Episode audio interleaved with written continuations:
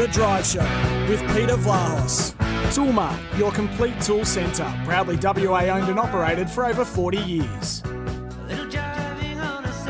Yeah, it's great to have your company. If you are going to get in contact with us, as Alex has, and it's very interesting, but a question that I've been asked a million times, I'll come back in a moment. The Tempera Bedshed text line is 0487 736 736. 0487 736 736. He says, Hey, Pete, are you related to the Perth Wildcats legend Andrew Vlahov?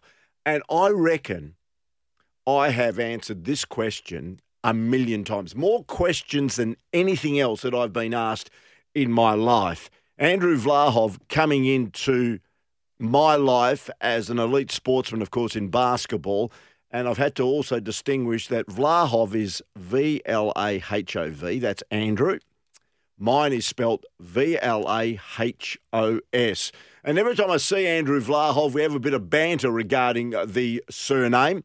And he even says, not that I'm in his elite uh, sort of group of professionals and uh, his profile, but uh, he does get asked every now and then, are you related to that bloke that broadcasts on the radio? So it is uh, pretty much commonplace. Now, the Socceroos have just landed. We're going to get to Mel Whinnen in about uh, five, ten minutes' time, but the Socceroos have just landed. Some have made their way back home because it's now the off season in Europe where a lot of them do play. And Matt Ryan has conducted a, a bit of a press conference. As we know, that was the biggest moment in Australia qualifying for the World Cup against Peru.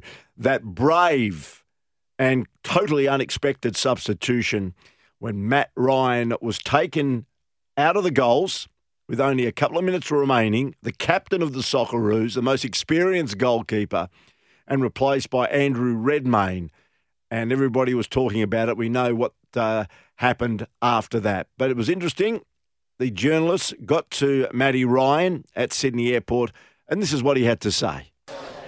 Yeah, to be honest, it was it was great um, being in camp there with the boys. It always is. Obviously, working towards our objectives and our goals, and um, yeah, when it finishes like that, um, yeah, not only this camp, but obviously all that we've had to endure along the way in the, in the campaign, it's uh, it's definitely worth it, you know.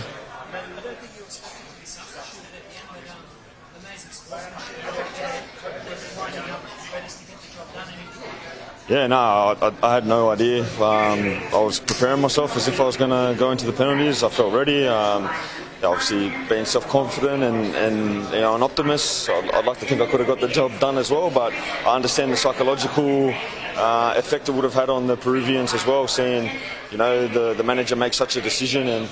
I'm, I'm sure that they were then thinking, oh, he must be a specialist, you know, and that would have had a, you know, an extra effect on them. And you know, full credit to Redders when he went out there. He um, he produced when obviously we needed him to, and yeah, we're uh, we're in a World Cup uh, thanks to, to, his efforts and obviously the rest of the teams as well. What goes through your mind when 119th minute you know, um, see the number up and another 100 race?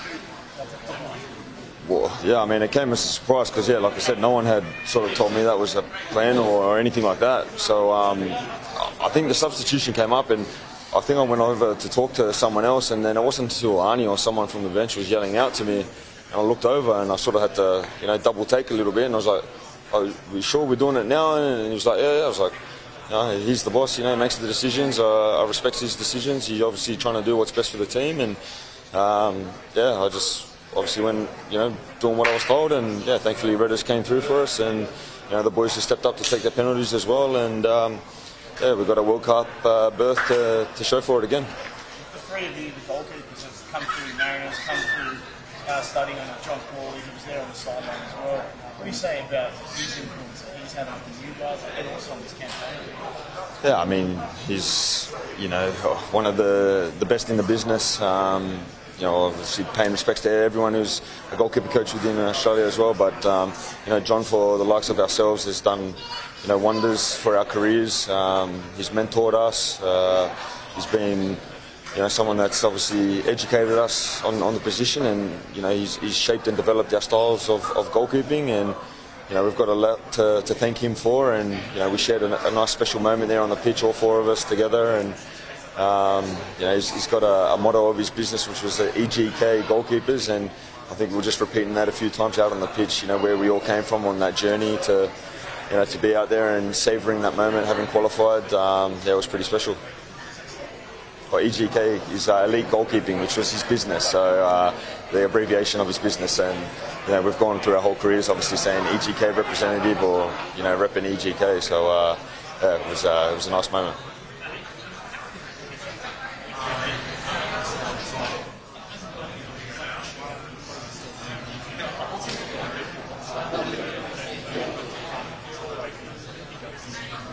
Yeah.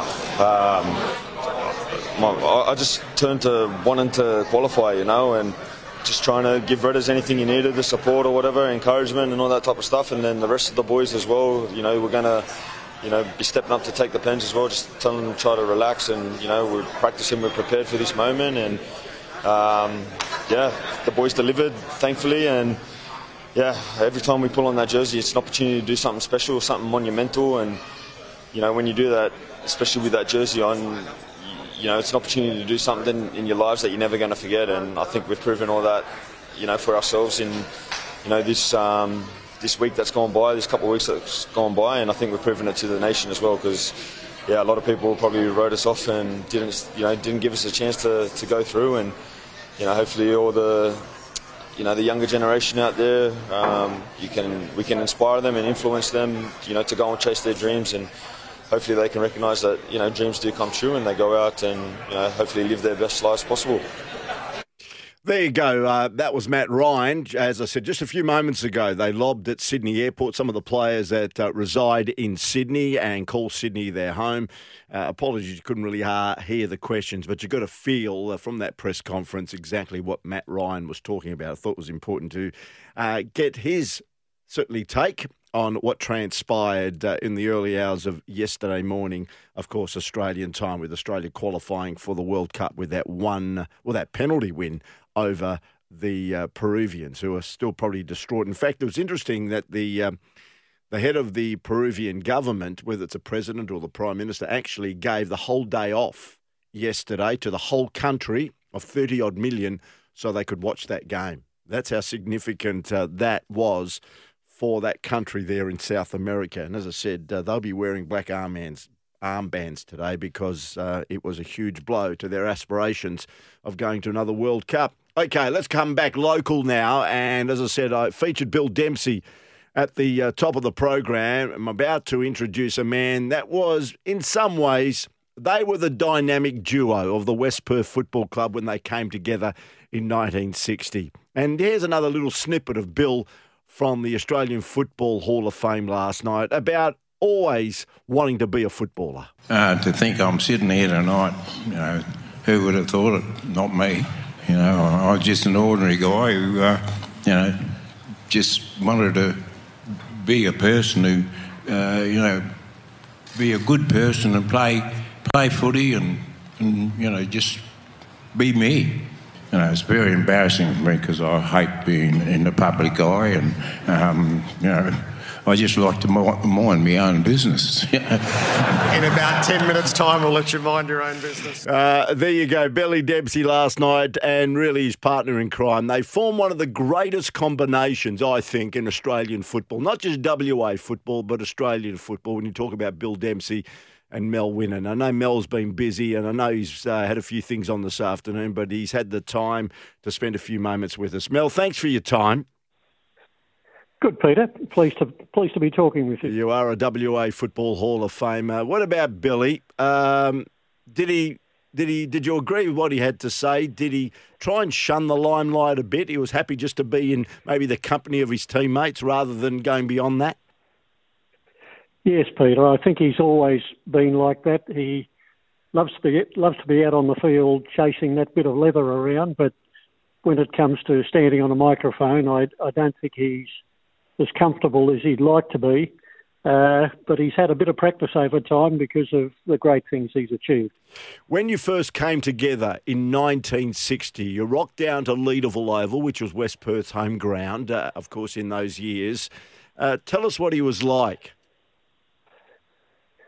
Yeah, um, Peter, he was um, Uh, a, a quiet young fella. Um, I guess it was a big change for Bill to come down from the Northern Territory uh, to Perth. Um, he had no mates down here, no family with him.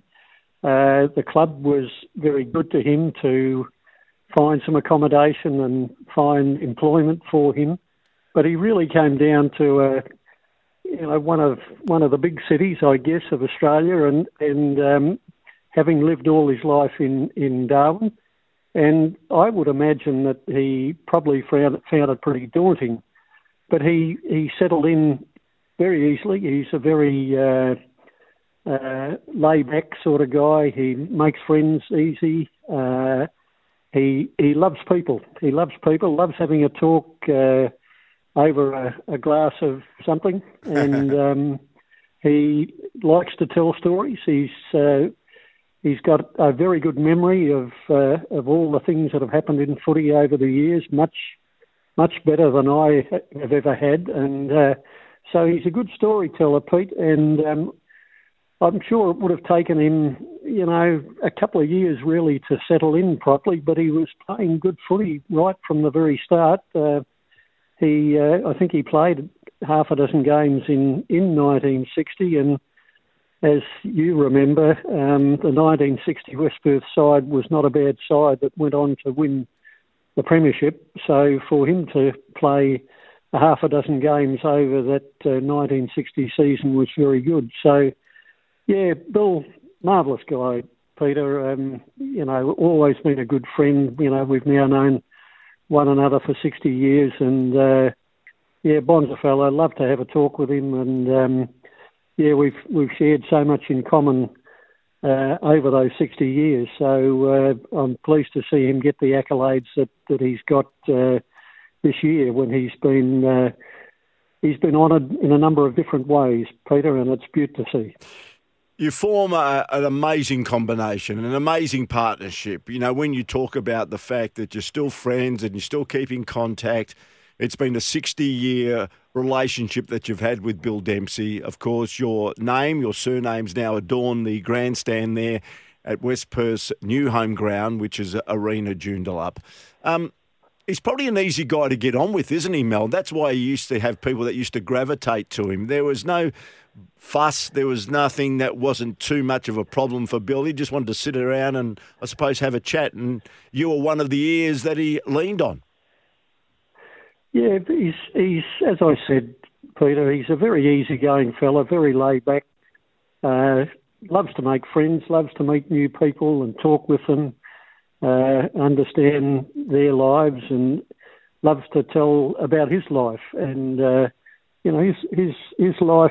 You know, I'd recommend anybody uh, get hold of his book and have a read of it because it's quite unique. Um, and you know, the fact that he he came down to Perth sixty odd years ago to play footy, his love.